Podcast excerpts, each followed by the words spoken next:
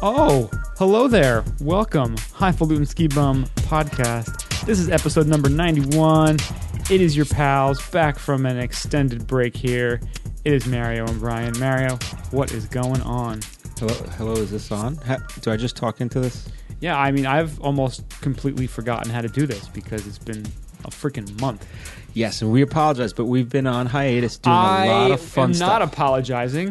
you can apologize. I'm just happy to get back to doing this because life has been just absolute chaos the past couple of weeks. yeah, but it's been good chaos. All It's good been- stuff. All good stuff. It has been good stuff. Yes, definitely can't complain about that. And that's what we'll talk about today. Ooh, what a tease! A tease. We're not even a minute in. That's right. I like that. We're That's a back lot of into old teasing. form. We're back, Back into in. old form already. Skeeting and bobbing, bebopping. So yeah, thank you. Check us out, skibumpodcast.com. That is our website. We have an Instagram account. It is instagram.com slash skibumpodcast. A Twitter account, twitter.com slash skibumpodcast. Facebook.com slash skibumpodcast. We got a thing over at SoundCloud that we don't update, but you can check it out. That'd be cool, right? Subscribe so you, you'll know when we g- do post something out there. It is soundcloud.com slash highfalutin dash ski bum. And we're also available on Pinterest as the Highfalutins. I got to post that later. So what do you think We'll get about to that? What, do- what do you think about in your face? That's how we do it. So yeah, even though we haven't been on in a couple of weeks, we've still been posting stuff all over the place. Like I Still said- thinking about you guys. we've been thinking about you guys. And uh, thank you to all those who've reached out to us, wondering when we're going to, you know, get back into the groove, get back to podcasting. We had more people than we expected. getting- Yeah. getting, on our case. It's Like, what's up, actually, man? you know what? It actually warms the heart a little bit. So thank you guys for for reaching out and and wondering what we were up to. But yeah, we wouldn't let you guys down. We wouldn't leave you hanging like that. This is going to be a long, hot, almost ski season, and your pals are here to help you get through it. Always trying to do upgrades. Always trying to make things better. That's true. Onward and upward. That's all. The only trajectory we move in. And with that, It's time for Opry today. oh yeah, Look at that. See, we got a little. um a robotic assistant. Well, let's not call her a robot. You know, she has feelings too. so is it kind of like that her movie? Yeah, yeah, right. Herish. What's her name anyway? Do we have a name for her?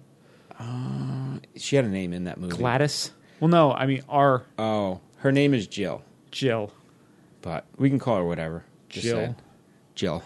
Thanks, Jill, Thanks, for that intro. Jill. Thanks, Jill, for the intro. And uh, here we are, uh, operate today. So what we started with, we got another.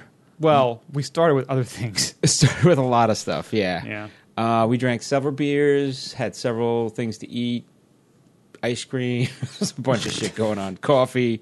Like, there's a lot of stuff. Are you saying that it's Fat Fuck Friday again? I think it's almost Fat Fuck Friday. Ew. What time is it? Oh. Fat Fuck Friday. It's actually Sad Sack Saturday, but Yeah, right. technically, Technically, it's still the extension of Fat Fuck Friday.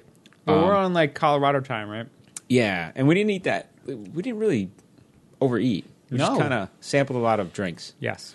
Um, so we are drinking right now from our buddies at Rob Vices. Uh, we got a whole little kit, and we'll go into the kit in a little bit more detail. But we have a delicious updated old fashioned, is what they're calling it. Mm. And with that, there are some special bitters and some special simple syrup and some whiskey that they've sent us. Yeah, it's the High Spire Rye whiskey. It is 18 da- or 18.21 rosemary sage rich simple syrup and 18.21 barrel aged Havana and Hyde bitters.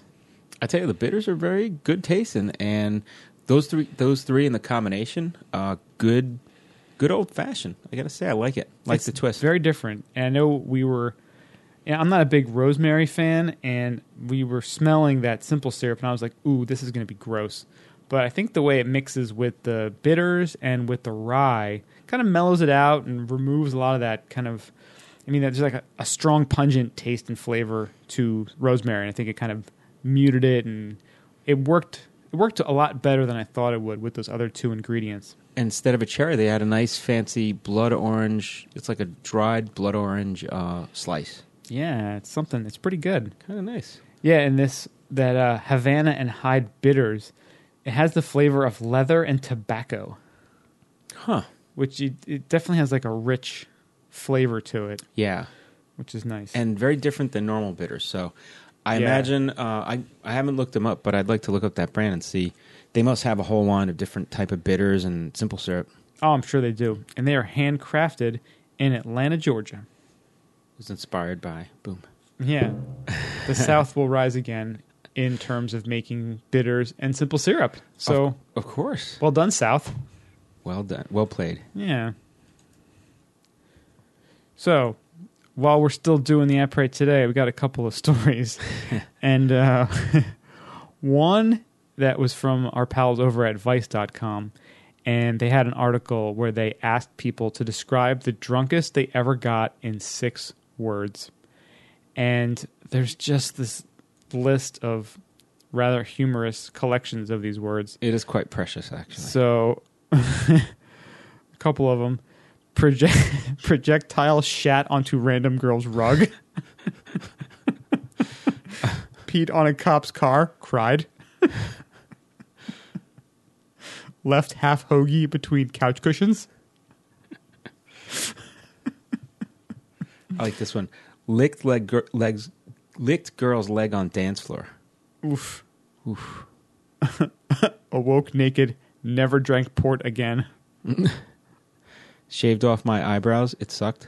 Ugh, this is from a dude. I sexted my dad by accident. Mm, God. Yeah.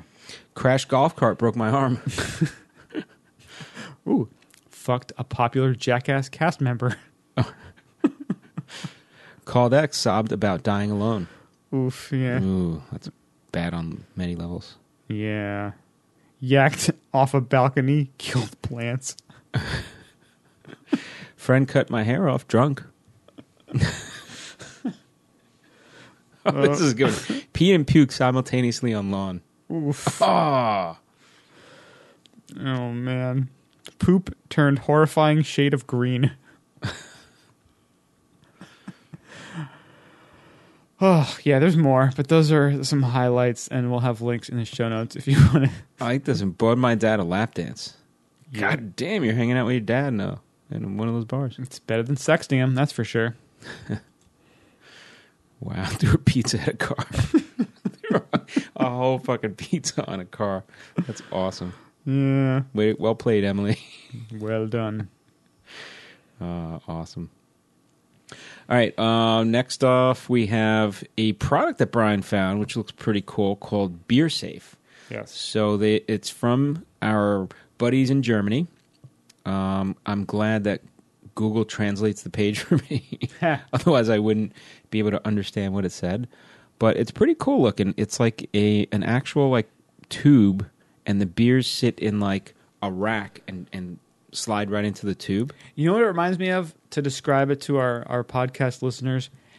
If you've seen the, the movie The Rock with Nicolas Cage and Sean Connery, when he opens up the rocket and it has those green balls of that that chemical weapon. Oh, yeah. And he has to kind of pull them out.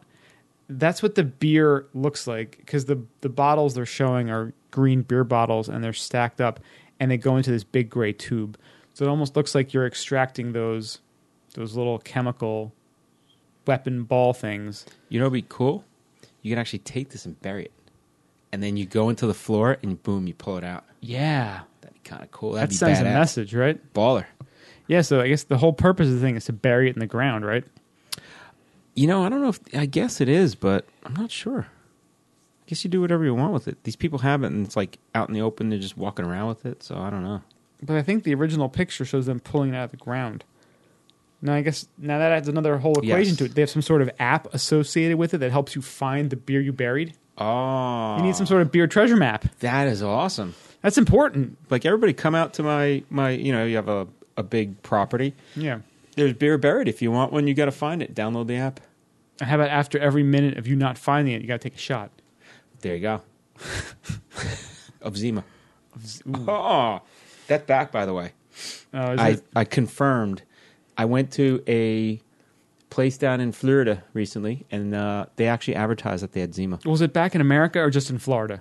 Uh, it's back in America. Wow. I actually went to a barbecue and somebody had Zima there, and I was like, Mm-hmm. "Really? Like, really? Like a throwback, or is it original? Like not the original kind. It's like a new one. It's a new one. They've they've resurrected it from the dead. They were like stockpiling their Zima for uh, a. If PBR can come back, so can Zima. Just saying, I guess there's no stopping it, right? you can't stop it. No, it's a force of nature. This world has so much to offer. Yeah. so next up, we have one more story in Apre today, and it is regarding ratebeer.com, which has recently had a little bit of a controversy um, when it was announced that Anheuser-Busch has uh, purchased a minority stake in the beer review website, so ratebeer.com. And this has come to the anger and chagrin of a lot of smaller brewers, uh, specifically the ones that have kind of brought it up and, and had you know made the biggest stink about it was Six Point and Dogfish Head. So they're concerned about the possibility that you know reviews could not be you know that there could be some fake reviews put in or you know things not being removed so that people coming and searching for their beers could have you know skewed information and one of the things they talk about is how many people actually view these sites before buying beers. They said that 82%, this is just in general, not just a beer website, but 82% of adults read online customer ratings or reviews before purchasing a product for the first time. So, you know, they're concerned that the possibility that, you know, Anheuser-Busch kind of wants to sink a lot of these craft beers and could put a lot of negative reviews in. There's no proof of this happening, but they're they're kind of throwing up the flags of concern early on just, you know. I think they're raising an issue that, while it might be a concern to them that it possibly could happen, there's no indication that it could that it is going to happen. It's like saying I don't trust Facebook because they're going to put up fake articles. You know what I mean? Which, so they actually get in trouble for doing that during the election, uh, well, like mm-hmm. burying like They were curi- right wing stories and yeah. Well, that was they, they, they weren't putting up fake articles; they were uh, suppressing uh, news.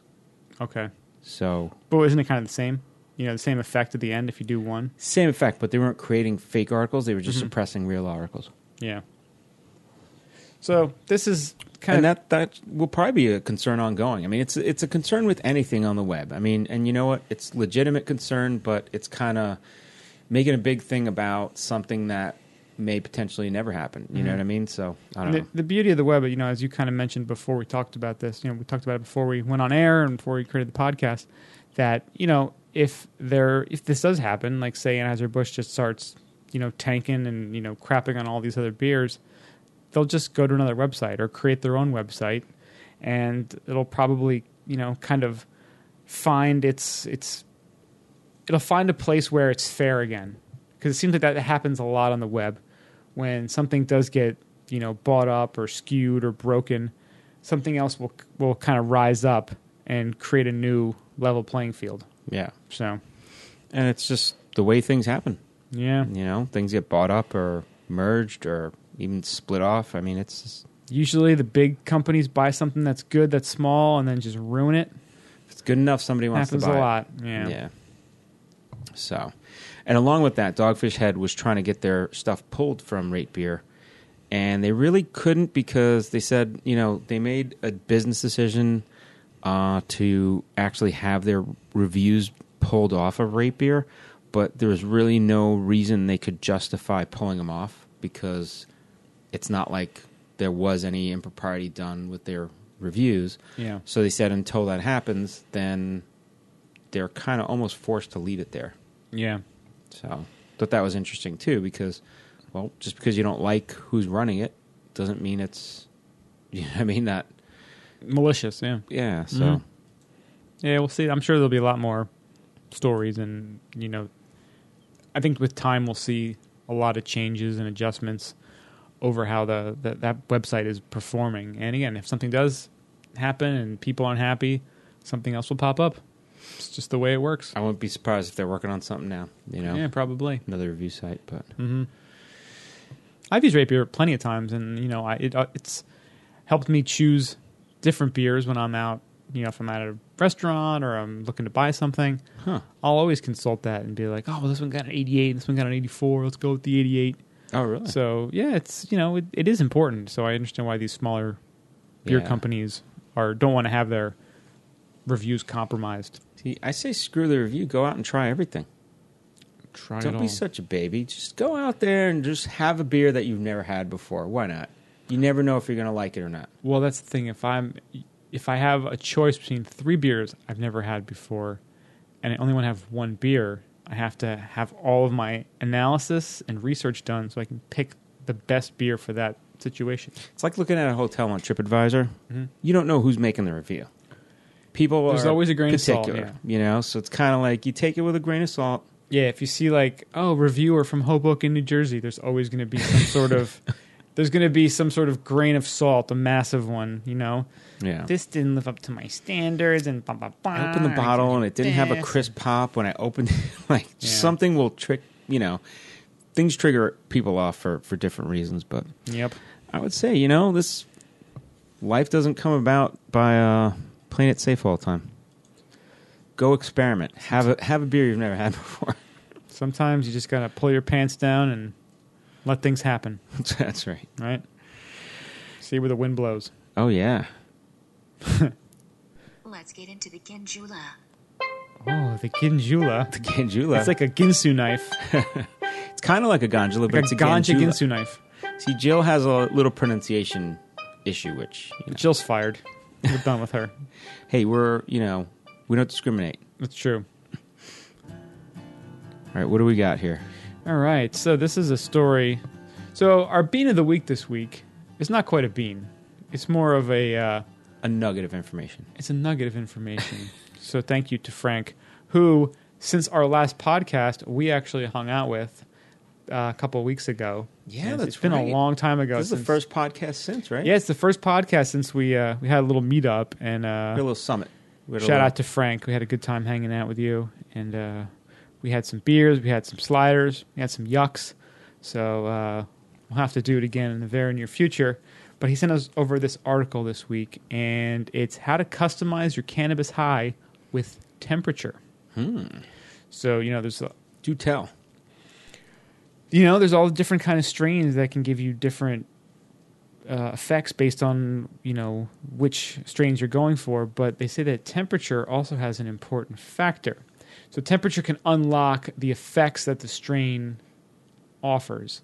So a strain that's high in CBD must be heated to the compound's boiling point of 356 degrees Fahrenheit if you were to reap its benefits. Likewise, the relaxing terpene linalool isn't unleashed until you hit 388 degrees Fahrenheit. See, I bet you a lot of people don't know that. That's I didn't know that. Yeah, I know a lot of the the, the better vaporizers that you can get have different heat settings, so you can choose how hot you want to, you know, cook and vape your uh, your herb at, depending on the effects you want to unlock. Yeah, I believe. Yeah, that's pretty cool. Yeah. So it's pretty cool. So yes, low temperature is for clear-headed functional effects. So that's 310 to 330 Fahrenheit. Uh, moderate temperatures for balanced buzz, 330 to 370. And then high temperatures for intense euphoria and relaxation, 370 to 430. So if you want to just uh, crank it up and get into that uh, that happy place, go high on the heat. It's pretty cool. They It's actually neat, have yeah. a um, a little chart. You see the chart with the different temperatures and the uh, the type of stuff you're trying to Unlock, right? Yeah. That's pretty wild. Yeah, THC comes in really low. 315 is all you need. Well, then there's there's the THCV, Yeah. which is the high. That's a 220, Yeah. 220 Celsius, 428 Fahrenheit. THCV, that's like a Cadillac. That's like at the AT or the CTSV. yeah, that's uh, So, uh, yeah. So THCV um, is kind of when you're approaching combustion territory. And you may even notice the vapor becoming smokier and harsher on your lungs. So that's something that's, you know, it's like more of a kind of a Hmm. volatile, side effect. right? Yeah. Fully volatilized THC. Wow, that's pretty cool. Yeah, it's neat. So yeah, you can So you get different kind of high at the different temperatures. Yeah. So you, the strain and the temperature both play into the effects you're going to get. Very neat. So yeah, we'll have this article posted on the website. It is from leafly.com, our pals over there. All right, Thank so- you, Frank, for so- passing that along. So Bruce Banner, what temperature are we looking at? I think you want to. I think you want to go. Uh, you want to go high. You want to unlock everything with the Bruce Banner. You want to go full Hulk. Boom, full Hulk. it. You want to unleash the Hulk. That's why smoking a uh, a joint of that is you know you're just blazing it. Well, because you're combusting it with your Yeah. with actual fire. You're not using. Yeah, if you're not vaporizing it, it's not going to have the. Uh, you're not going to have the ability to have the different effects. I wonder if they take that into account, like when they have the different strains in the um, in the joints I don't pre rolled. f- I mean, probably not. Because if it's pre-rolled, you're going to have to just light the thing up. Yeah. You know, you're not. You're you're not intending to vape it. So Huh. yeah, Interesting. It's something to keep in mind. Something to keep ma- things that make you go hmm. Uh, and with that, we have a bunch of other stuff uh, in the gondola while we're still here that we can talk about because we're not at the top of the uh, of the lift yet. So, um, uh, there's a bid to legalize marijuana in Vermont that went up in smoke. Ah. So, there's a measure that would have made Vermont the first state to legalize marijuana for rec- recreational purposes through state legislature. Uh, this Wednesday died a horrible death after uh, quiet lobbying campaign by legalization opponents. So it it's a bill that passed the Senate, didn't uh, earn enough votes in the House to win fast track status, um, and then House Republicans voted against suspending rules to to move the bill more quickly, effectively killing it until legislature the legislature returns to Montpelier in January. So it's kind of killed, but it's I guess it's kind of going to be looked at again in January. So I don't know. This is going on. And yeah, there's there's a bunch of other stuff going on with Vermont. So Yeah, Vermont's kind of limp dicking their way through this, to be perfectly honest. They, They- could have put it through. The governor was saying how, you know, he did have some valid points, but he was saying that he's trying to protect children, which, of course, is very important. Um, but it seems like the House and the Senate really don't want to put this through. They're not making any sort of real effort to to get this passed, to change it in a way that would make it uh, where the governor would approve it. So, you know, it sucks because it is a great ski area, and they could they they would have a ridiculous amount of sales right off the bat. They would be able to fund a lot of the um, a lot of the school programs up there, get people off of opioids, but they're um, they're just twiddling their thumbs, wasting their time. When states like Maine and Vermont have already legalized, and people are gonna give their hard-earned money over to those states, and uh, they'll be losing out. So yeah, they said like so supporters of it say it's not the end of it. They say it's just gonna postpone it till they come back in January for the new year. Uh, so that's what they're hoping. Mm-hmm. yeah, but that's over six months away, right. and so that's, even when it passes, it's not going to go into effect for another year. Right. So that already put it into 2019, you know, and by then Massachusetts will have it in effect for over six months. They'll be making tons of money that that Vermont is just losing out on, yeah. you know. But hey, So- obviously they're politicians; they're much smarter than us, so they obviously have it locked down and know what they're doing. Yeah, and they say there's other um, other states that have also had some setbacks, uh, but they said Rhode Island legislature is likely to vote on its own version next week. Hmm. So that's another another thing to watch out for. Nice.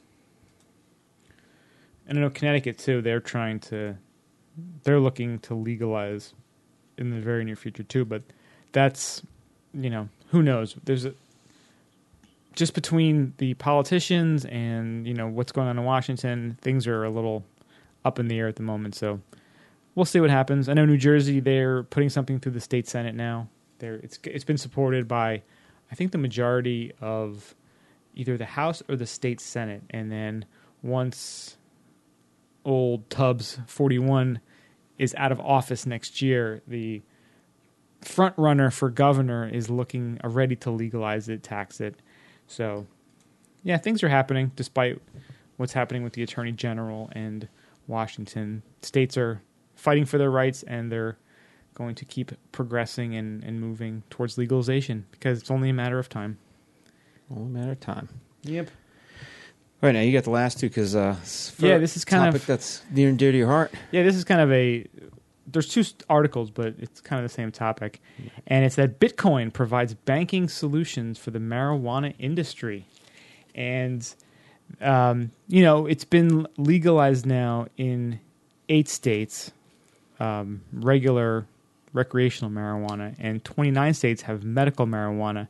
Even though it remains a Schedule One drug, eh, it creates problems for financial institutions to do business with the marijuana industry. So, what do you have to do if you're a cannabis company? You have to rely on either cash or now you can use something like Bitcoin, um, which is a, a digital currency that is neither backed nor requires the support of any sort of central bank or government.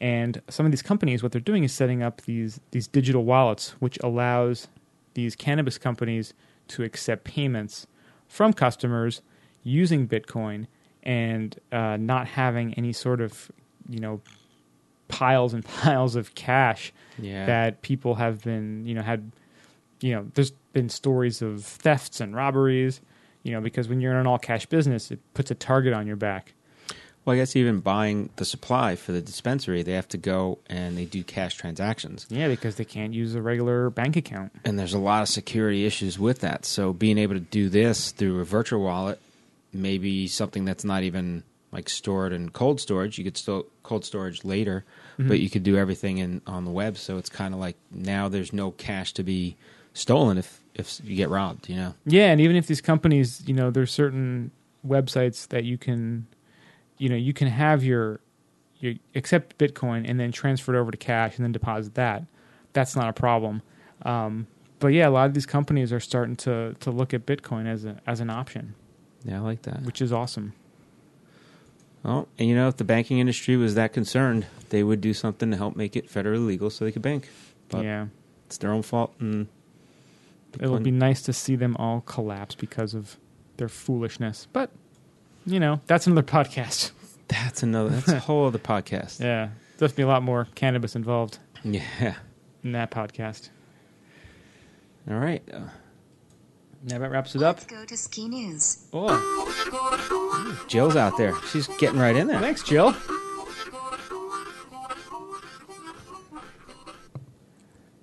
All right. What do we got, Bry? What are All we right. starting out with? First one. This is news that just came out today. Vermont ski area going for nine hundred and fifty thousand dollars. I think I got that much Bitcoin. We just buy it. Right? Maple Valley ski area, closed since two thousand, is listed for sale for nine hundred and fifty thousand dollars, and looking for a hero to pluck her from the decaying hands of destitution and breathe pure, powdery East Coast revival into her cold, listless veins. This is an article from Powder Magazine. So if you hit the lottery, you could buy that. Yeah, you know what? It's it's only it's located 133 miles south of Stowe Mountain, and is a 45 minute drive from Stratton Mountain. So I guess that would that would It's a nice Where little is that? area. that would be almost near Mad River Glen, then, wouldn't it? Somewhere in that ish area, South of Stowe. South of Stowe, yeah. Built on the 1,312 foot high Sugar Mountain, today the Maple Valley property includes 16 downhill trails, the longest being one and a half miles long, with over 1,000 feet of vertical drop, accessible from two chairlifts, a T bar, and a tube lift. Three story base lodge, aka your new penthouse après pad, Boom. includes a ticket booth, rental shop, cafeteria, and skylit bar on the top floor, which in most recent years has been utilized for festivals, weddings, and other non skiing events. Now, if Vermont had legalized cannabis, that could be a great little grow room. Could Which still could- buy it as speculate. could buy and speculate, set up your grow room, and then when it's open, like when it legalizes, have your place open and have your own like pro cannabis supplied ski resort, Grow fruits and vegetables until then. right? That's what I'm saying. Can And your tomatoes, can your jalapenos, That's right. So you get your some of your food stash ready. Open up the uh, ski area, get things going again. Yeah, you can make it a nice little like boutique cannabis bed and breakfast ski resort. You You could helicopter in the best beers from the world and have the number one. That's Helicopter it. You can drive 10 minutes to freaking Alchemist. what I'm saying. You're right there. Get in some Hill Farmstead. You're right by Alchemist Shuttle it Hill in. Farmstead, Lawson's. Boom. Not bad. That could work. Yeah. The experience. Have the have the whole beer experience. Maybe uh, get into some other stuff there. That'd be pretty cool. I like A lot of potential there, yeah. that. a lot of potential. And you could try to market it to sell it to Vail Resorts or Oh, there you go. or uh, the other one, um, Aspen, Aspen, right? Vail or Aspen. Be like, all right, let's start the bidding. It's available. Available. Ooh, Oh, ooh, yeah. Boom. boom. Nice. All right, next up, while we're buying ski resorts, uh, for sale, there's a Mon- Montana ski resort for only $3.5 million. Um, this seems like it's a little bit bigger. Blacktail Mountain Ski Area in Montana. Urban Ski Weekend. Urban Blacktail. Ski. That's right. Uh, the asking price is 3.5 million, includes Summit Lodge lifts, all equipment and special use permit from the Flathead National Forest. Uh, it's no small operation. It employs 100 people during season and sees 45,000 skiers annually. So this is one that's fully operating. Um, let's see, 1,400 uh, vertical feet, 6760 summit, not bad, uh, 250 inches of snowfall per year. Not bad. Pretty damn uh, impressive. Uh, adult season passes are are just around four hundred dollars, um, and they're saying it's been been in operation for nineteen seasons now. So, it's probably this is a ready to go business. You know, Yeah. um, and they show a picture of where it is on the map, and it is like the northwest part of Montana. So it's kind of near, I think Whitefish is pretty close to it. yeah. I'm trying to think how to describe it. I mean, it's not far from from Idaho. It looks like it's a few, maybe like hundred miles east of Yeah. the Idaho border. I wonder where you'd fly into. I guess Great Falls or Spokane, Yeah, right. and then you have to drive probably uh, an hour or two. Yeah, it's uh, it doesn't seem like it's the easiest place in the world to get to, but that's probably what makes it a nice place to go because it's probably not crowded at all. Yeah, I mean, it looks pretty substantial. I mean, 3,900 person uphill capacity, so two doubles, one triple chair, and one rope tow. So, It's not bad. pretty interesting. Yeah. So, we're going to have to look into that with our uh, savings, Mm-hmm. all our bitcoins. So we can have an East Coast and a West Coast operation, There you go. right? And then we'll make the news. Just The high highfalutin ski bum. rename everything. That's right. The ski areas. Highfalutin East, highfalutin West. That's right. Yeah. We won't be very uh, imaginative with our ski names. It'll be east, west, north, south, northeast, southeast. Or like West Coast 3, West Coast 4. That's right. Yeah. W4. There you go. Yeah. We'll be like, we'll be the rival to Vale and Aspen. That's right. The small, up and coming rival, the unknown. The highfalutin portfolio. Boom. I like that. All right, next up. Granite Backcountry Alliance takes first steps in turning New Hampshire into a backcountry ski haven. So, what's happening here is the Granite Backcountry Alliance is seeking to build a strong foundation of backcountry skiers in New Hampshire and western Maine, following a similar path as the multiple backcountry skiing advocacy organizations that have formed neighboring Vermont. GBA has fostered a strong following in just over nine months of existence. So their long-term goal is to thin out the below treeline terrain in the White Mountain National Forest and surrounding areas through a newly developed yet strong relationship with the National Forest Service. Um, So right now they're you know they talk about how the spacing between trees is really really tight, and they just want to see if they can kind of create a trail system, clean it up, and you know give the forest a little bit of breathing room so they can make it into a uh, you know an ideal backcountry skiing area. That sounds pretty cool. Yeah, so they're Right in New Hampshire, huh? yeah they're well on their way. They've um, they're getting some approvals. The project is moving forward, and they're looking like they're they're making some progress. Cool. Yeah, Pretty cool. there's a lot of great terrain that's just not accessible right now because of how tight the the trees are. So Hmm. it could it could provide a some you know great new spots to be hitting on the East Coast. Yeah, it'll be interesting to see how it opens up. Um, all right, so next up we have after 28 years, Whistler, British Columbia Camp of Champions is over forever due to they're saying global warming and lack of snow. Big news. Fake- fake news. Sad. Hashtag. So um, I guess they try to ensure. I guess Camp of Champions is a very well-known kind of prestigious uh, camp that you know you get to level up your ski ability, ski and board ability. Um, and after 28 years, they're saying they don't have enough snow to keep it running because it it runs on the glacier, and they're saying it's melting to the point where they can't really run the T-bar um, three towers up the glacier uh, like they used to. So because of that, uh, some of the terrain's becoming inaccessible. Everything's kind of shrinking, and, and they aren't going to be able to run it. Now, unless something really turns and the glacier starts coming back, uh, they're saying they're not going to be able to run the camp anymore. So, Yeah, they're saying to give you an idea of how much melting has happened the last few years. In 2015 alone, the glacier lost 35 vertical feet of ice. Hmm. wow. Mm. Not good. Yeah, they're saying a huge portion of the campers are intermediate and expert level riders, and um, the terrain park that they build without some of the advanced features uh, will leave everybody unsatisfied. So they want to make sure if they did run it that people would be guaranteed of getting the experience that they expect and pay for. Um, and they're saying they wouldn't be able to offer that, so it's kind of uh, kind of sad. So Yeah. they're saying one of the, I guess they've taken uh, advanced reservations. So they're saying one option is for the Camp of Champions to declare bankruptcy so that everyone gets their refund.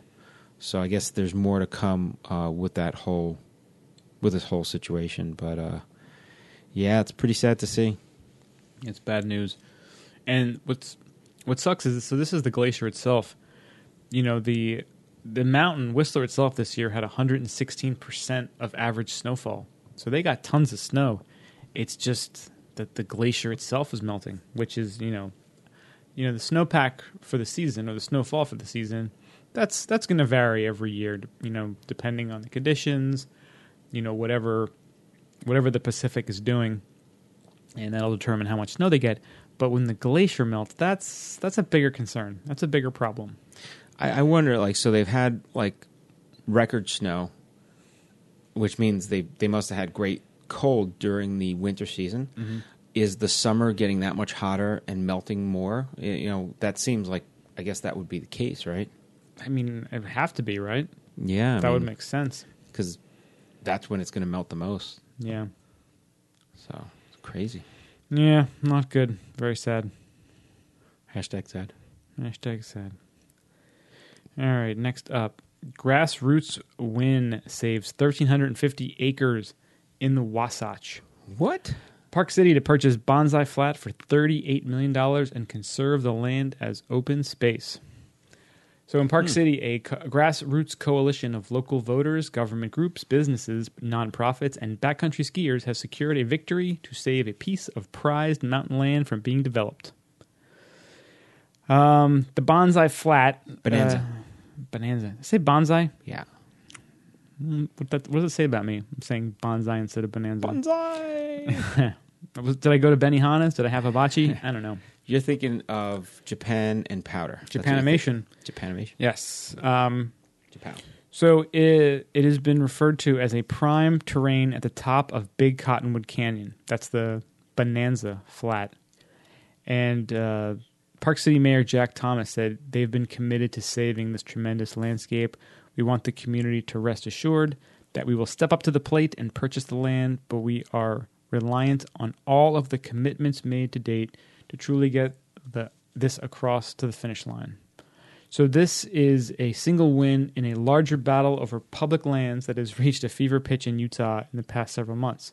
So we've talked about it in over the last few months about the whole outdoor retailer moving its annual trade show out of Salt Lake City because of what was going on at Bears Ears, um, which was which President Obama declared as a national park, which which has been attempted to have its status taken away. So this is a, a big, big win for Utah for keeping this land, you know, public. Yeah, I guess it's it's still under review, and who knows what's. Uh, It's who- under review, but it's it seems like it's moving in the right direction, which is good. Yeah, it's uh, they're looking for other other ways to make sure that that land's protected, which is good. But, interesting. Yep. Uh, then we have a video that we posted a link to, and they're talking about the super high water on Lake Tahoe and the Truckee River in California. Explained, uh, they're saying the lake level is for- forecast to go higher than the than what the lake is legally allowed to hold. So they're saying the legal limit is six feet above natural rim, and the level is currently about five point six six feet um, above. So they're only saying point, you know, like a third of a foot uh, below the legal limit. So um, there, that may mean that if with all the snow melt and all the, the you know snow they've gotten in California, uh, they may actually have to do large releases, large uh, dam releases, which is great if you're rafting and stuff like that. Um, but it's just, I guess, they haven't had to do that um, as much before. Yeah, because of the epic drought they've had the last couple of years. Yeah. So they're saying a maximum release at Tahoe City Dam is 2,600 cubic feet per second. So lot of 600 water. cubic feet per second release in Lake Tahoe equates to one foot of lake level drop over 100 days. 600 cubic feet. One foot and 100. Wow. So they're saying uh, they want to stay ahead of the situation before the rise goes above the legal limit, because I guess it could danger endanger some of the dams and some of the you know uh, any anything they built to control the water. So that's why they're looking to um, looking to you know stay ahead of it. They're saying it's currently illegal to enter the Truckee River. Wow. Uh, and they're saying they they hope that by July and August the river rafting will be allowed. So I guess it's affecting the river rafting right now because it's probably too aggressive, Yeah, right. and you know, Yeah, they're saying that the prediction is between now and August that Lake Tahoe is forecasted to rise 2.7 feet. wow, that's how much snow melt. Crazy, right? Yeah, it was a big year. Big year, filling up all the reservoirs, and hopefully no more drought. Yeah, right. Crazy stuff. All right, and this is from Snowbar uh, Snow Barns. Snow Barn. That's a that's probably some sort of ski store somewhere. There's a ski barn, The ski barn, probably a snow barn too. probably a snow barn.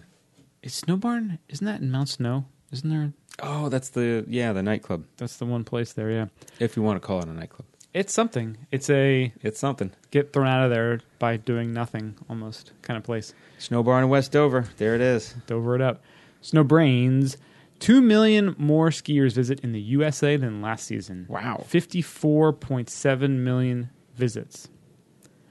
So that is 2 million more than 2015 2016, marking a 3.7% rise in skier visits year to year. That's wow. And they're saying that the big jump was likely due to the large amounts of snowfall seen in the U.S. this season. Always helpful to have snow for skiing, right? Yeah.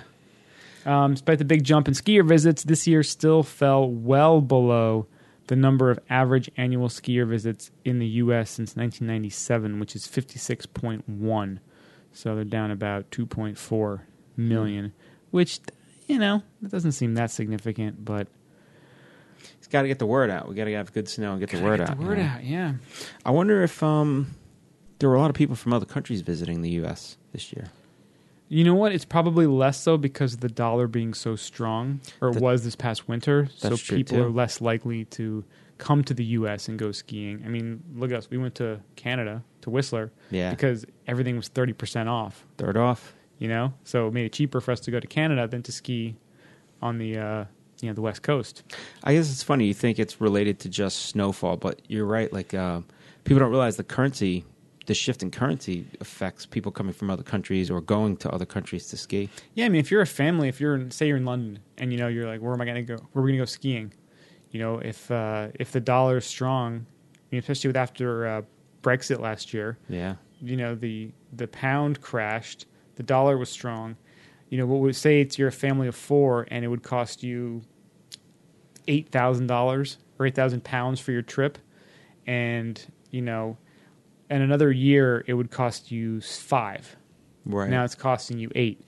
You're gonna go, eh, we'll go to the Alps, we'll go to Canada, we'll go somewhere else because we're getting more for our dollar. You know, there's that. There's always just the general economy. Are people doing well? Do they have dis, you know, disposable income to go skiing? There's a, a lot of different factors. Yeah. And, uh, I mean, that's all for really the non the non hardcore people. For us, we don't really care. You know, wh- whatever the dollar is, whatever the you know whatever's going on, we're gonna find a way to go ski. yeah. But you know, folks like that who you know have other options, they may you know that'll be a, an important concern for them. Yeah. I mean, that's how we pick our trips too. I mean, Canada was great. I mean, plan, Yeah. to, plan to do Canada again next year if we can. Maybe Oh, yeah. Whistler. Um, maybe even Europe. I think the the U.S. dollar's been pretty good.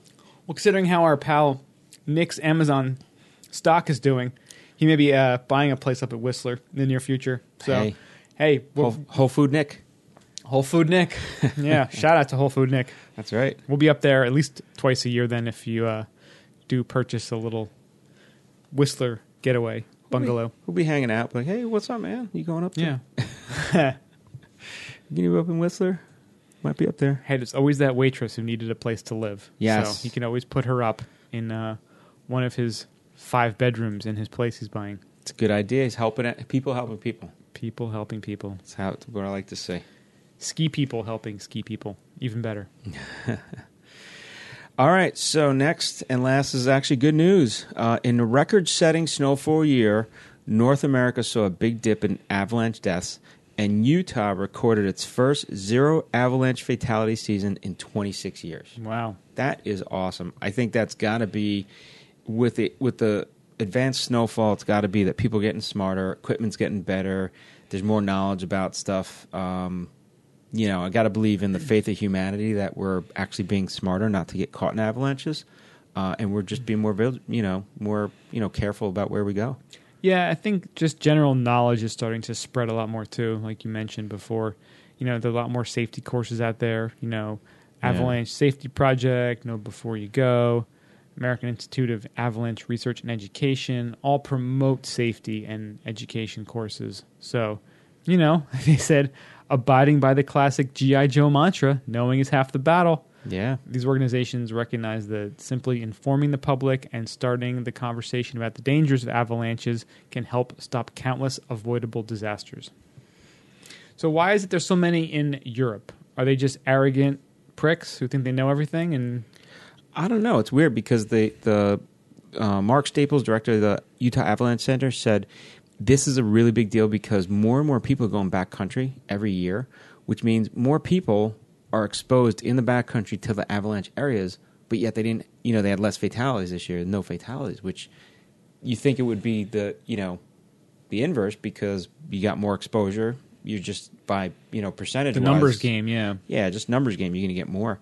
Um, but to have none is, is just incredible, which is great. Yeah. Um, but yeah, I don't know. Maybe I don't know about Europe. Maybe it's just more kind of watch on your own. In the in the U.S., there's a little bit more, I guess, care to notify people about avalanche conditions and things like that. Maybe Europe Maybe is they're more, pussies and we're just more badass. or maybe Europe is more watch yourself. You know what I mean? Hmm. Also, Europe had a lot of uh, big avalanches that hit uh, resort areas, like in inbound resort areas. There was two big avalanches, which Yeah, were there's- kind of crazy. Was it in, uh, was it Austria where those like, were like five people died? They were just, Well, there's the one hotel that got by the buried, hotel. That was, I mean, that's just a That was Italy, freak right? nature. That was And- Italy, yeah. and then I think the other was Austria, where they were inbound skiing. like a on, green. yeah, green or blue, and they got uh, yeah, a few people got buried in that, Yeah.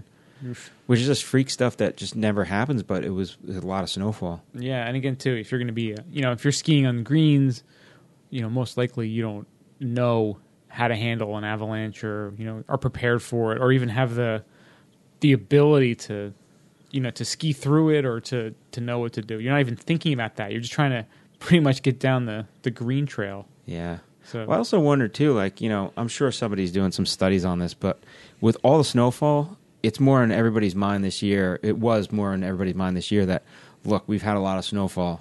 There's going to be a- severe avalanche danger. Whereas years before, maybe you don't get that snowfall and you think, oh, there's not avalanche danger, and there is avalanche danger, you know? So, Yeah, I don't people, know. it's definitely in people's minds more than it used to be. yeah. So, way to go, Utah. Whatever you're doing, keep doing the same thing.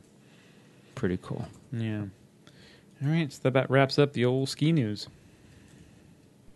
And now it's on to Where's Jill?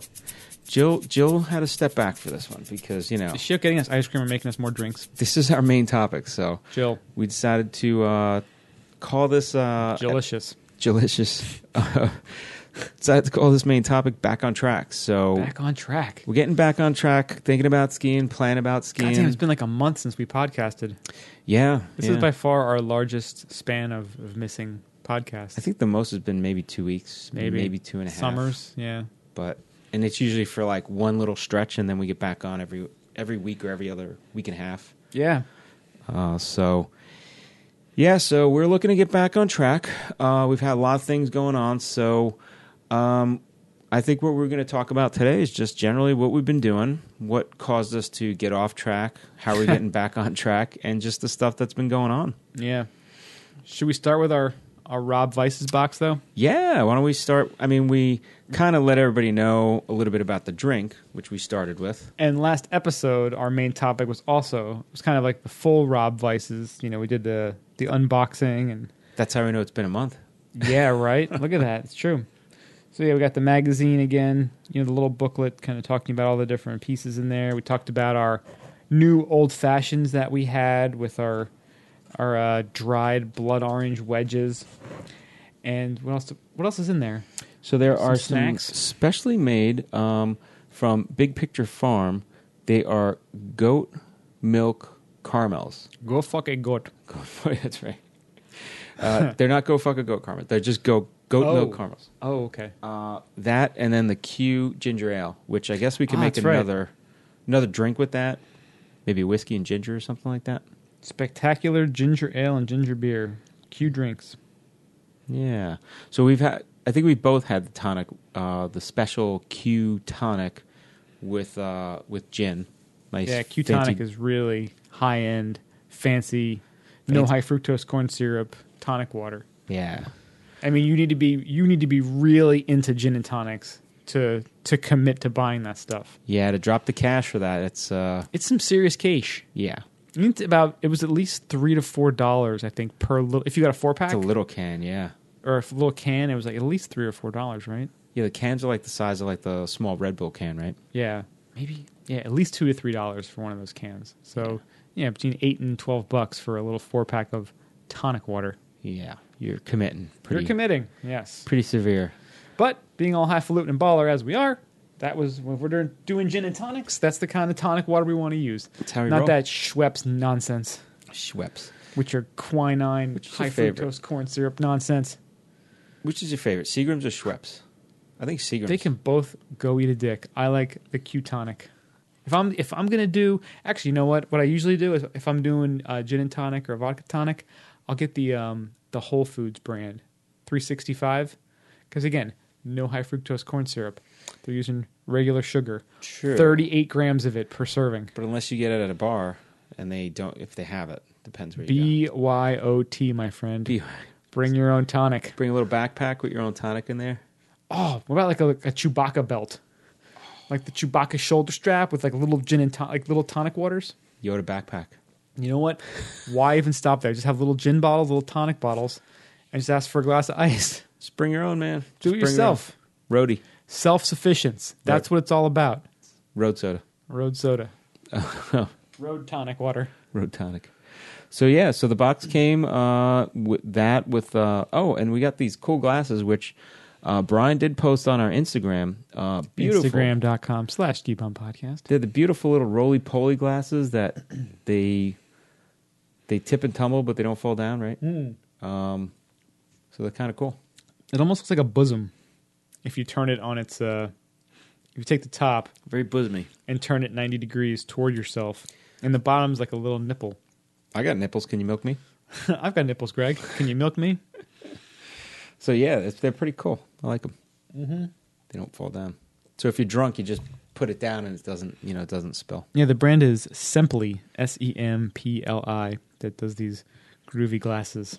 So I like the curation this year, this week, uh, this month. It was kind of focused on nice summer drinks, which I like. And you know, I'm looking at the box right now. It looks almost like a ski boot box. It does. It's like they someone made extra ski boot boxes, and Rob Weiss's was like, "Hey, we can fill those things with booze." I like how they do the uh, the foam and they cut everything exact. Like it's pretty cool. What sort of like that must be some crazy cost they have for making these like custom foam inserts? Because I mean, they, they got to be cranking these out. Let's just say the monthly uh, subscription isn't cheap. Ah, well, you know, this It does have the Q tonic. Does have the, all the you know. It's got all little fancified stuff. We're I'm highfalutin. sorry. Last time I checked, we're not ghetto bitches. we can make this happen. We're highfalutin. This is what we do. Does This that is for this is for the listeners, though. We do this for them. That's this right. isn't just a selfish act on our part. Go We out and wanna- make my Q tonic. I can make my old fashions. That's true. But no, we want to curate things. We want to find different experiences. We want to share with you guys. We want to, you know, bring new things and new opportunities and new products to you guys and let you know that it's worth checking out or not worth checking out. And Rob Weiss's is pretty dope stuff, so it's worth checking out. Highfalutinness. We want to. Bring. Indeed.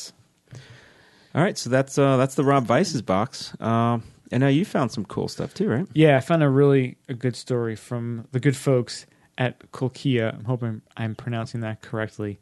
They make all kinds of cool ski and boot bags, It's the IKEA of cool. pretty much. The cool Kia. if you think about it, really. So they're, uh, they have a great article about how to store your ski gear in the off season, which is nice. It's Because- nice to see because we're doing it wrong. because for a lot of us, it is almost ski season, which is sort of the same as the off season, and they have a lot of really good tips. So, first thing is for your skis, and you know they uh, here's the tips they, they give you. Say first you want to clean your skis. They say to actually use the hose or bring them in the shower, which you know. Depending on your love for the skis, I guess depends on how you want to do it. Either one rub of them, those. rub 'em down in the shower. Lay sweet you soapy down. lotion. Lay you down. Get some uh, Dr. Bronner's in there. No, no, Clean it no, up. no. Get that ski on. So clean your skis, bring the shower, remove the rust. Uh, use you know from the edges using a gummy stone, Scotch Bright pad, or medium fine medium steel wool. How about a Or loofah? You could use a loofah perhaps. Loofah for me. Loofah Back for you, scratcher. skis. Remove old wax. So brush the base a few times with a brass, copper, or bronze brush, or with a plexiglass scraper if needed. Use a mild citric solution. Apply wax. So apply wax generously to the base and edges to protect from moisture and rust. Hot waxing is best, but rub on waxes will suffice. Do not use liquid waxes for storage purposes. And remember to scrape off the excess wax before you ski next season. Uh, poles, just put them away. Bindings, they're, uh, there's different there's different opinions based on whether you should leave them the tension engaged or back them down. This is up to you, depending on what you want to do. Do your own research there. I kind of fan of just leaving let sleeping dogs lie, as they say. See, they're saying the trade-off is not having to reset the bindings again before the next use, which all it is is just tighten it to the same DIN setting that you had before. So, Pretty much, yeah. I mean, that's pretty easy to do if you want. I mean, Yeah. Boots, and this is a big important one. Boots should be wiped down and completely aired out. If you don't do that, you will just get mold and rot, and the your boot linings are gonna just get Nastiness. nasty and fall apart way sooner than they should. yeah. Um, we highly recommend getting boot dryers too and using them all season. I've got a, a sweet pair. I think they're called, um, is it C- Sarius? And they're called the Hot Rats. So there's little yellow, looks like almost like little mice. You jam them in there. You can plug them into the wall, or they come with a car attachment. So Hmm. you can plug it into your cigarette lighter, dry them out. Top uh, down, top down in the summer, just with your boots drying the whole time. I just wear my boots all summer. Go to the beach wearing your ski boots. Boom. the There you go. hell? How do you Oh, break them in? Um, so yeah, make sure those those bad boys are dry. Um, now here's something that I, I found really interesting and something that I have screwed up in the past. So where to score? Uh, where to store your skis in the summertime? You know, gear obviously apparel. You want to keep it in a closet, whatever. But it says skis. Uh, you want to keep them also in a temperature controlled environment, away from heat, sunlight, and moisture. So garages, uh, basements. They can get either hot or moist. Um, you should not keep them there. The best place they say is if you can keep it in a in a temperature controlled closet, spare room, or even under the bed. So basically, you're gonna have to treat this like a a son or daughter, a favorite son or daughter. Take it in the shower, give it a nice wash, rub it down after, and then store it under your bed. It's just like when you were an altar boy, and the priest is kind of taking care of you, bringing you in the shower, rubbing you down. I didn't have that same experience. Just say, Oh, just me? no, you're not alone. Oh, Just okay. say- Just making sure. All right, cool. Um, no, I, you could put it under your bed or something like that. I guess you got to be in an inside closet or something, like in in the house, Yeah, under your couch, maybe. wherever you can find space. If you have room next to your paella pan under your couch, put it there. Boom. I had mine out in the clo- in the storage closet outside. Which, after reading this, I'm like, yeah, it's probably not a good idea to have it out. Yeah, I there. have mine in my garage right now, which is probably going to have to change too. Yeah. So, uh, skis should be laid down flat on their sides without anything on top. It is very important not to compress the ski's camber unless otherwise instructed by the manufacturer. So, Moving the skis this weekend. a lot of good tips. Yes, as am I. So, so thank you for the, the folks at Kolkia for all their uh, their good information here, and we'll have a link to this in the show notes so you can check it out. Very cool. All right. So then, uh, what else have we been doing? So why the hell have we not podcasted in a goddamn month? That is not like us. We're usually just consistent machines, you know, either every week or in the summer. It Could be every two weeks, worst case scenario. so a lot of things have happened. Oh God, it's been a. And you know what? I can tell you how it's. It's been so busy and it's been a whirlwind, and I can tell you why because I have not missed skiing as much as I usually do because Yeah. I've been so busy. That's true. So I had a move. So my pregnant wife and I both we moved. We both we both moved. We lived together apparently. Apparently. my wife and I.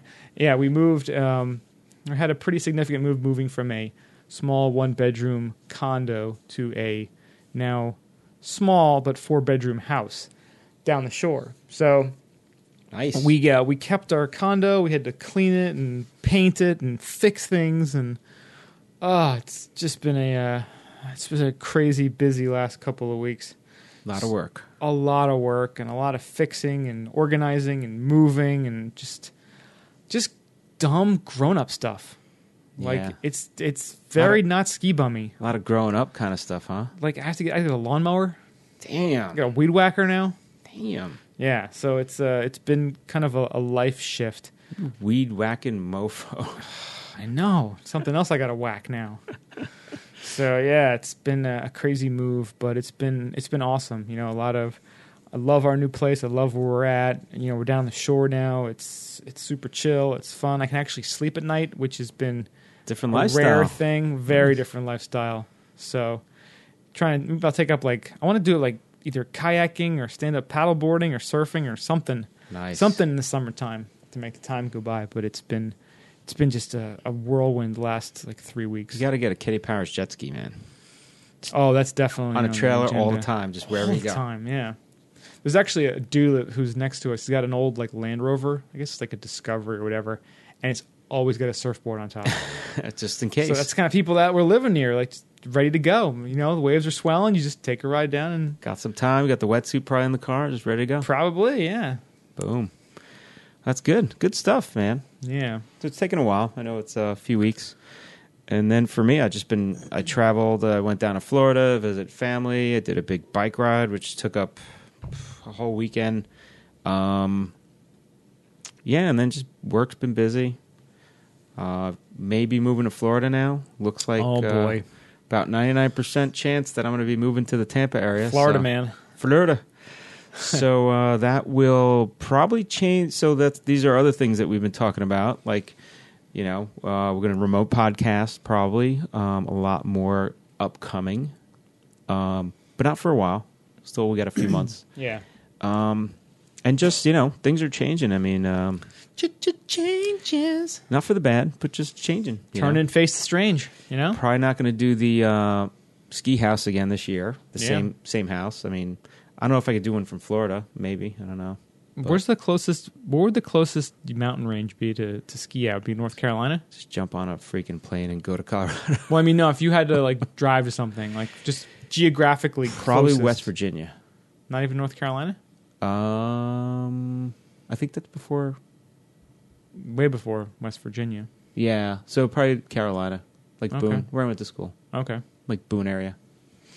Go back, visit the college, visit my alma mater, go do a little skiing. Boondocks. Nice.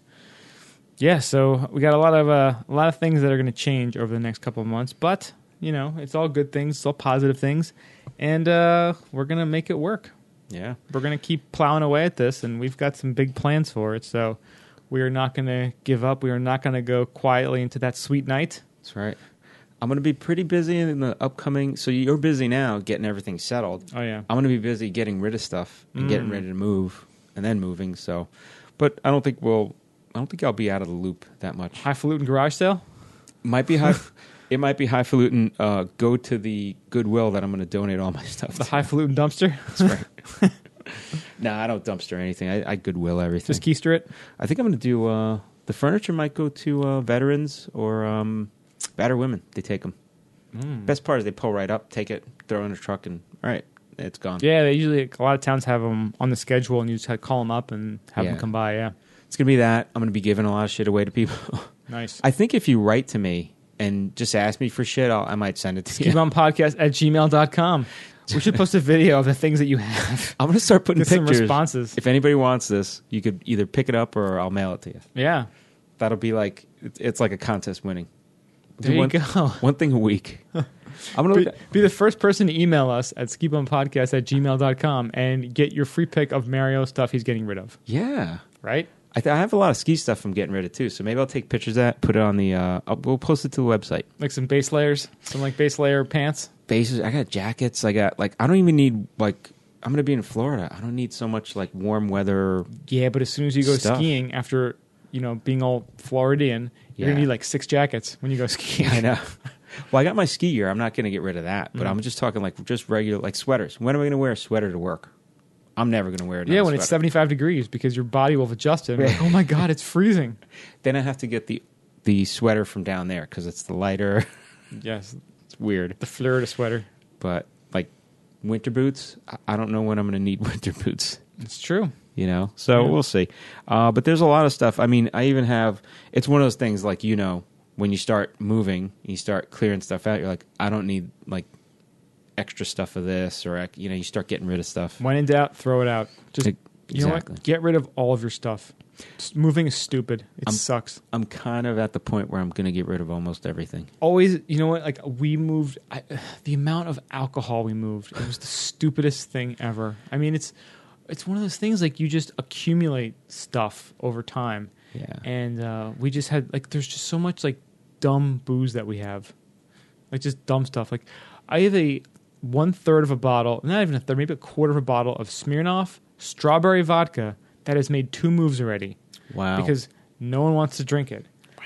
And I don't know. Do I just pour it down the drain? Do I give it to like a high school kid? Like what do I do with this one quarter of a bottle of Smirnoff strawberry vodka? I'm just going to show up to friends' houses with like a box of just random alcohol, and here you go. I'm just See you like later. mixing it all together. Oh, Like, oh, this is punch. sangria. have a party and have like a punch that you just start mixing shit together. People are like, this is the grossest thing ever. but it's a punch. It's But a party it's free. punch. Just, Just drink it. Yeah. just put whatever you want in there and a lot of club soda. You'll be good.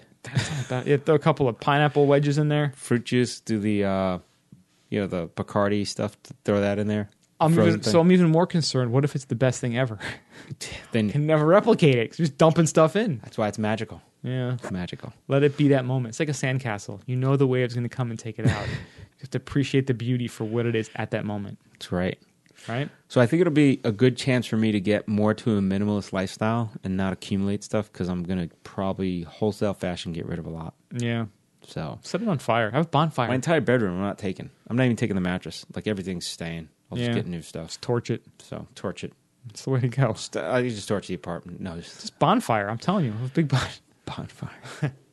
but no, that stuff I just give away. Why not? Yeah. You know, Someone will take it. if somebody doesn't want it, you know, then or if it's not donatable, then it's gonna go into the garbage, or I'm gonna ask people if they want it. So Yeah.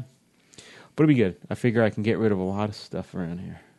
I'm like looking at stuff all over. I'm like, no, I don't think anything. the TV, the electronics, okay, that stays. Maybe a few paintings, mirror. That's about it. The wine, I don't know. I'll probably try to drink out all the alcohol or get rid of it before. Yeah. I mean, I don't, I don't want to move it anything.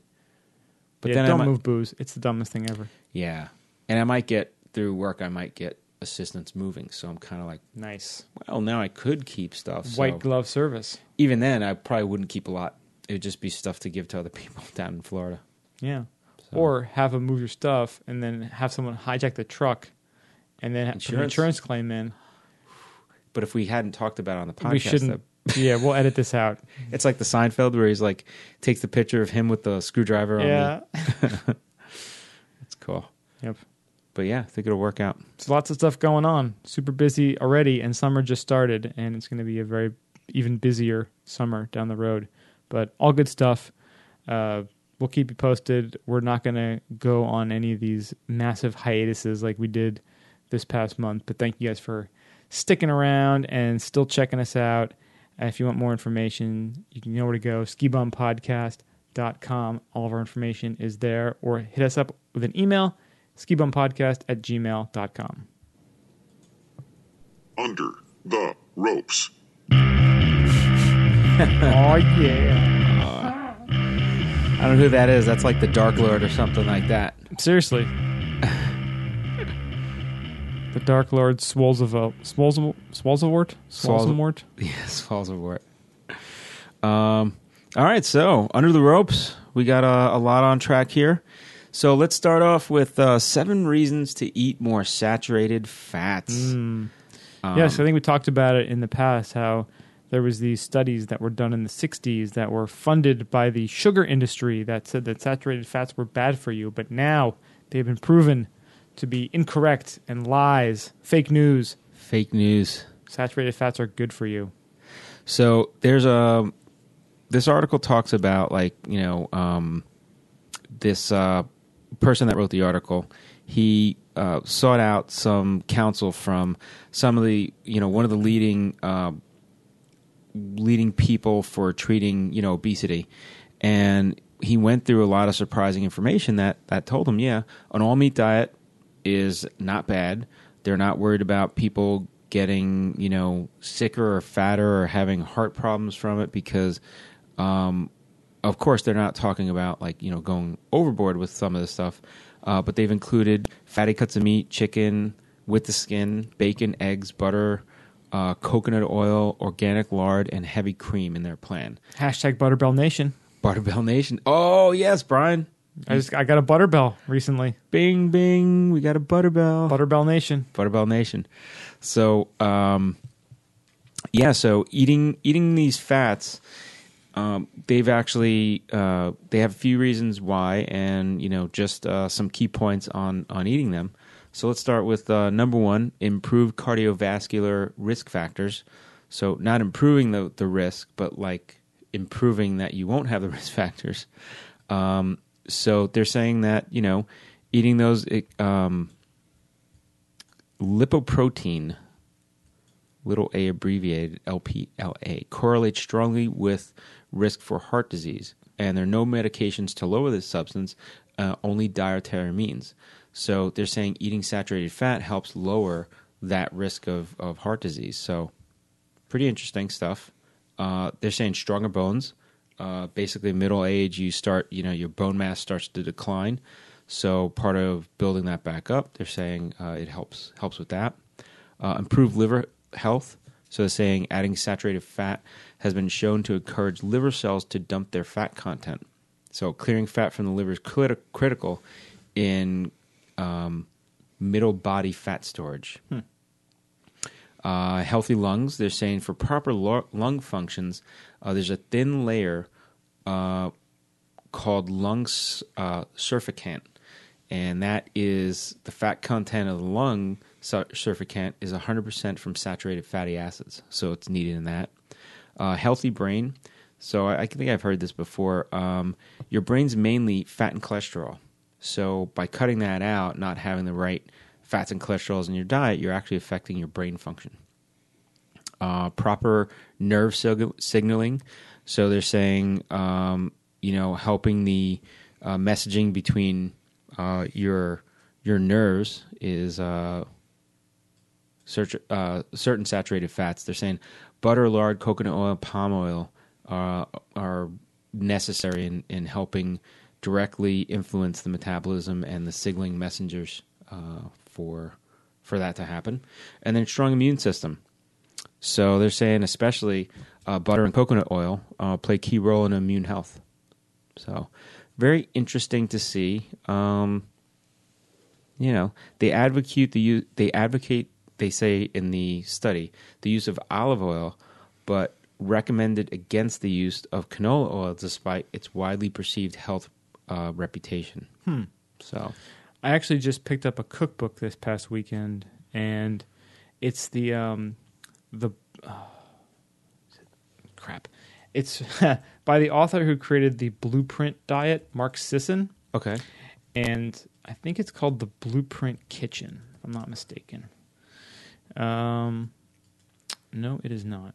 It's oh, you know what? It's the Primal Blueprint. That's the name of his um, his kind of plan for eating, and it's you know it's kind of along the lines of paleo, um, but he has this uh, cookbook out, and I looked at it, and I was at Barnes and Noble, looked at it, and I was like, this like every recipe looked awesome, so I picked it up, and he has a lot of cool recipes in there for I mean for everything. So like it has like a base like you make your own mayo, you make your own ketchup, you make your own dressings. Wow. And then all the recipes that go along with it. And it had some what I liked about it is is that, you know, it, everything looked really good. Uh, one of his uh, things that he uses in everything is avocado oil instead of olive oil. And I forget the exact reasoning why, but he has a whole section in the beginning where he talks about it. So I've made one recipe so far. It was like a, a pork and mushroom burger, um, you know, meal, right and it was fantastic. And he has a lot of um, hel- a lot of recipe contributions in there from you know Rob Wolf, like he's the the paleo guy, Melissa Hartwig, Laird Hamilton, like it, it it's a kind of a culmination of a lot of recipes from a lot of different people. So you know it's it's about delicious, high quality, nutrient dense sauces and dressings at home to pack healthy fats, phytonutrients, and superfoods into every meal. So i like it started cooking with it was really good and uh, yeah hope to use it more I read that book, uh, Extra Virginity, and they talk about olive oil. Mm-hmm. And one of the things they talk in there is, is the, the health properties of real olive oil. The problem they said when you buy olive oil, a lot of times you're not getting extra pure virgin. stuff, right? You're you're not. Yeah, it's either cut with some other oil. So I went through a whole thing of getting uh, one that was really um, really highly rated olive oil. Paid a lot for it, but Mm-hmm. could know, you taste or you definitely feel a difference or definitely tastes like you taste more olivey. Like it's just, but they say you got to watch out with that too because they put artificial flavors in some of them. So it's really it's really hard. Um, you got to look. You know, they have a lot online now where they do testing for olive oil to say which ones are, are real and not real. But they say the health health properties are great, uh, and it goes along with the whole fatty acid kind of uh, fatty, uh, you know, saturated fats. nice They're good saturated fats. That's why. yeah all right next up kind of a terrible story here bear mauls and kills teen runner during alaska mountain race Damn. so a bear fatally mauled a 16 year old boy in alaska on sunday during an annual mountain race according to local reports the teen who was participating in the Robert Spur Memorial Hill Climb texted a family member that he was being chased by a black bear. The National Guard, state troopers, park rangers, and Anchorage Police Department all immediately responded to the call, while other runners volunteered to take up search for the boy. He was eventually found off the main trail and was pronounced dead on site. Jeez. Park ranger shot the bear, but it ran off. Officials are still looking for the animal. So, ugh, what a horrible, awful way to go. And then, you know, I mean, I get why they wanted to shoot the bear, but I also, you know, I mean, a bear did what a bear does, and what Yeah. bere's will always do. And it's You know? Alaska. There's a lot of It's bears Alaska, around. yeah, this time of year especially. So I went to the site for the run. They're saying it's uh, Alaska Mountain Runners, I guess, is a club, and it's an uphill m- uh, hill climb, three miles, thirty four hundred vertical feet. That's pretty. That's some serious vert. That's a climb. Mm-hmm. It's wild, but Yeah. yeah, that's pretty sad. Um, It's terrible. man, you never think about that. I mean, you, you know, you're doing an event and you hope it's safe, but and they, I'm sure they police the area, but still, it's you're out in nature. You know, And you wonder why the bear chose him. You know? happening by at the right wrong place, wrong time. You know, Right? Yeah, I guess so. and I guess once he starts chasing him, I mean, it's pretty terrifying to to that he had he he was able to text. Yeah, seriously, He's right? being chased like Maybe you should have texted less and ran more. Climbed. I don't know, man. That's crazy to outrun Grabbed, a s- bear. grabbed some rocks and threw it at him. I mean, it was, again, it was a black bear, not a grizzly. So, you know, you'd think you at least have a, a bit of a chance. Yeah, but is it a black bear like the same black bear we have around here, which are usually herbivores, Mm, or is it yeah, I like mean, a it's probably- Kodiak? I don't know. They're different Kodiaks type- are, are brown bears. Those are grizzly bears. the brown. All Mhm. right. That's different. Now, did he have the freaking Bear Bell app? Or I have a, I have an app on my phone called Scare Bear. So you use this when you're in the woods, and it's got all kinds of. It's just got like Oh, to noises make the sound. Yeah. to scare the bear away. All right. So there's a myth that bears can't run downhill because the front legs are shorter than the hind legs. Fake news. They're saying that is totally false. they Don't will test fucking that. catch you downhill. So they say they run as fast downhill as they can uphill. So that's a that's a myth. Can you run faster than a bear? So a bear can run 50 yards in 3 seconds or up to 45 miles per hour, faster than a racehorse for short distances, uphill or downhill. Only running away will only encourage the bear to chase you. Um how long could a re- bear run at full speed? Polar bear has been clocked at 25 miles an hour. That's- Twenty five. That's pretty fast. Yeah, there's a lot of stuff online that says you shouldn't run away from a bear. You play dead, right? Yeah, I guess I don't even know. I mean, it's it's got to be hard to. So brown bear speed of animals top speed running. They're saying 21.7 miles per hour. Brown bear is a large bear distributed across much of Northeast. Eh, Kodiak bear rivals the polar bear. It's the largest member of the bear family. Yeah. Wow, and then I see bears can run up to 60 kilometers per hour, approximately 37 miles an hour. Jeez. How far does a black bear run? Uh, you hear different s- stories, but basically they can run pretty damn fast, and you're, I guess, running away gets them to chase you a little bit more. Mm-hmm. I don't know. The other thing, he's running already in part of this race, you know? I don't know, Oh, pretty messed up. Yeah. there uh if you go on Amazon and put in bear spray, there's actually some pretty funny reviews uh, for just, you know, different bear sprays they have on there.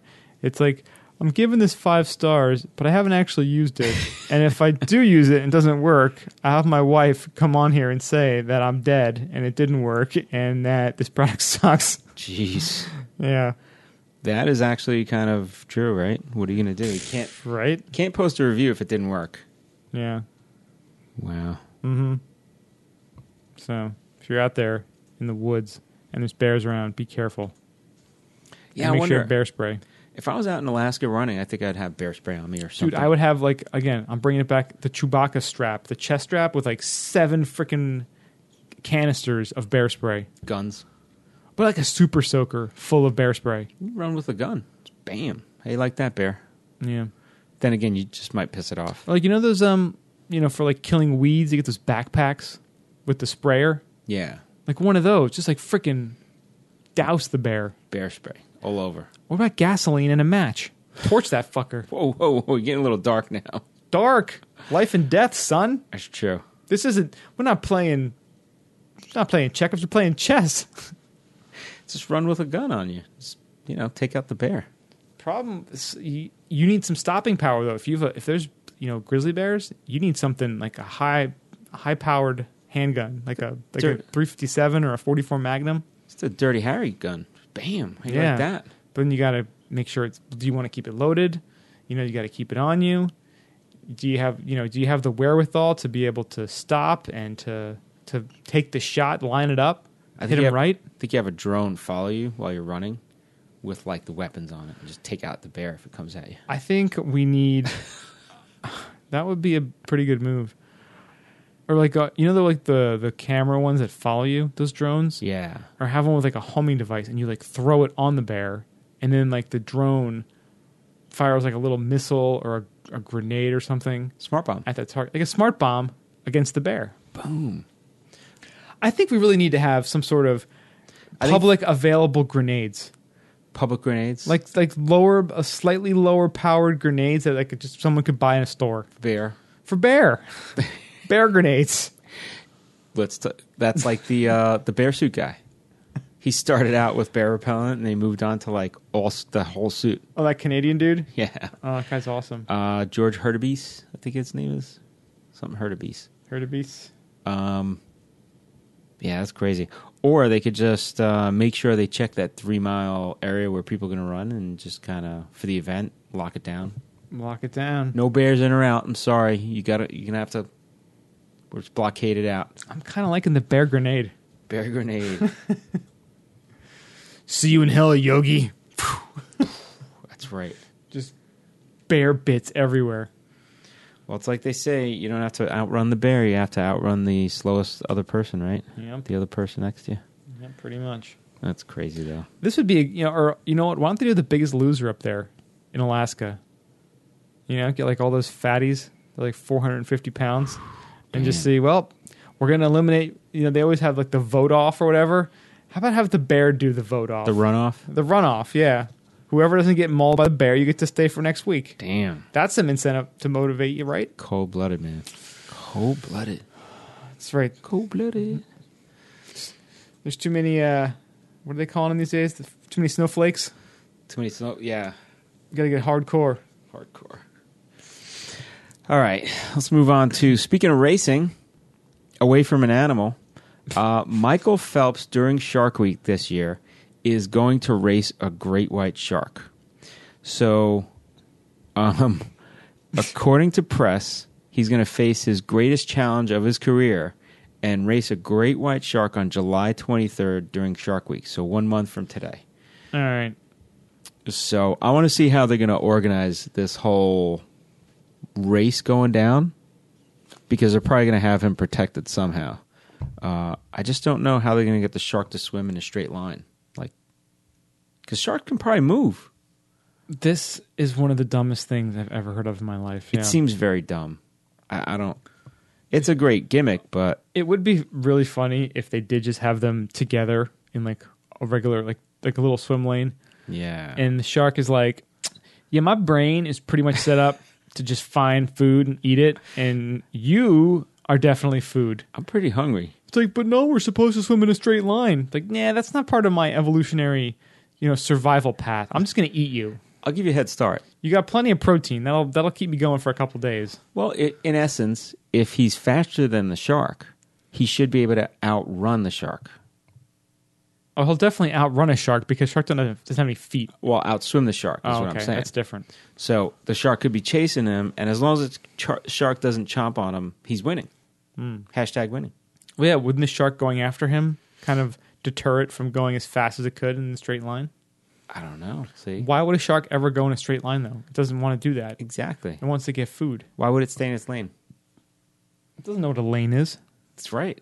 They're gonna put him in a in a, a shark cage, and he's gonna be ready to swim, and that shark is just gonna like, I don't know, try to get him or something. Because again, what's going to incentivize that shark to go in that straight line? You know, sharks are always going after food or something. Doesn't care about gold medals. No, Doesn't care about a medal. Doesn't even care about Shark who Week. cares about eating motherfuckers? That's right. Asshole first. It's it's not Shark Week to them. It's us week. yeah, It's my week. it's just weak. That's right. It's week. It's just weak. W e e k. See, the shark wins if he eats Michael Phelps. That's the thing. That's his victory. I don't. I don't think you should play around with that. That seems a little, little voodoo, little taboo. So they cite in the article that um, it's not the first time an Olympic athlete has raced something from the animal kingdom. So Ben Johnson, uh, you remember that? I remember this w- from way back. He did the head to head in 1996, a 4 by 400 relay um, against a horse. oh, no, he did. Okay, he did head to head with Thoroughbred. And then I guess Jamie Balch is a silver medalist. That um, I guess they silver medal in the four x four medal relay. Also raced a horse, so interesting. They got videos of all. It's just it's funny. We are so stupid as a species. Like we don't even have men and women race in the same heat. Why would you race an animal? Yeah. Like come on. Creating these competitions that these animals don't even recognize. They think it's stupid. All they care about is getting food and surviving, Yeah, not these stupid little games we've created. crazy. Yeah. Yeah, I think men and women actually they should combine some sports because I think they're getting to we're getting to a point where I think women can compete at the you know just with men. and Lindsey Vaughn. wouldn't- This actually should have been ski news. Lindsey Vaughn wants to race dudes. Yeah, why not? Bring it on. She's that good. I mean, golf. I mean, you know, there's there's some sports that I think I don't know they could be. As long as you have different rules or different leagues, you're never going to get that same level of play. Mm-hmm. I think you could push it. Something like football, I'd say, just men are just bigger and they're just dumber. yeah. We're definitely dumber. But uh, yeah, there's some sports that I think, uh, or even positions, some positions in sports. I think I don't know. Yeah. I'd like to see a horse carry a football, try to take that thing down. Put it in its mouth That's right. and just run with it. or rhino. Just get a Yeah. rhino or hippo. Those things are mean. Nasty. Everything, everybody thinks hippos are nice and cute and tame, and they're mean freaking animals. Hungry, hungry. All right. So, one final story this week. Since Mario's talking about Florida already, Florida. here we go. Drug bust in the villages uncovers possible golf cart chop shop. Nice. So, now, what exactly is the villages? All right, so they actually run um, advertisement for um, here on the like like no, local morning news. Um, so local morning news, they actually run it, and it's a senior community. I think you have to be like 55 and up or retired or whatever, and they have like you know shuttles for you, and it's a nice community, and people It's like sexy party seniors, though, isn't it? Sexy party seniors, yeah. Um, so that's the villages. Now, I'm not moving to the villages. I'm not that old Yet. yet. Um, Dare to dream. but so that's the villages, and usually they set them up where people drive around, around in little uh, golf carts, so to get around. So this is pretty awesome that they have a, chop shop for golf carts. So these folks must be just jacking people's golf carts and then yeah, chopping them up and selling them for parts. well, I guess they got busted for drugs too, which is just insane. You, you can't have one without the other, right? I like the mugshots though. These are just some uh yeah. Pretty, pretty. If you imagined what people in Florida would look like who had a chop shop for golf carts, this is exactly what you're picturing. yes, that's exactly it. It's like it's very like Breaking Badish looking. Like people buying meth would be the same people who were uh Pretty much. getting busted for having this chop shop. So I guess you're saying they got multiple complaints from neighbors after several thefts of golf carts, right? Um, so they're saying they also bought uh, undercover deputies bought drugs at the residence that they they went and raided three different times. So they already got them on drugs, and then they had these complaints about the golf cor- carts. So once inside, they found a bunch of different parts of you know, including windshields, wheels, seats, tires. So I guess in the golf cart community, there's this uh, this black market you know need for cheap golf cart parts. I guess it's the weirdest thing. Is it possible they're trying to start like NASCAR, NASCAR. some sort of racing? Some You of know, the- they're souping up their golf carts. Dude, you gotta look online. Some of those golf carts are tricked out. I, I don't want to look at that ever. I never want to realize that exists.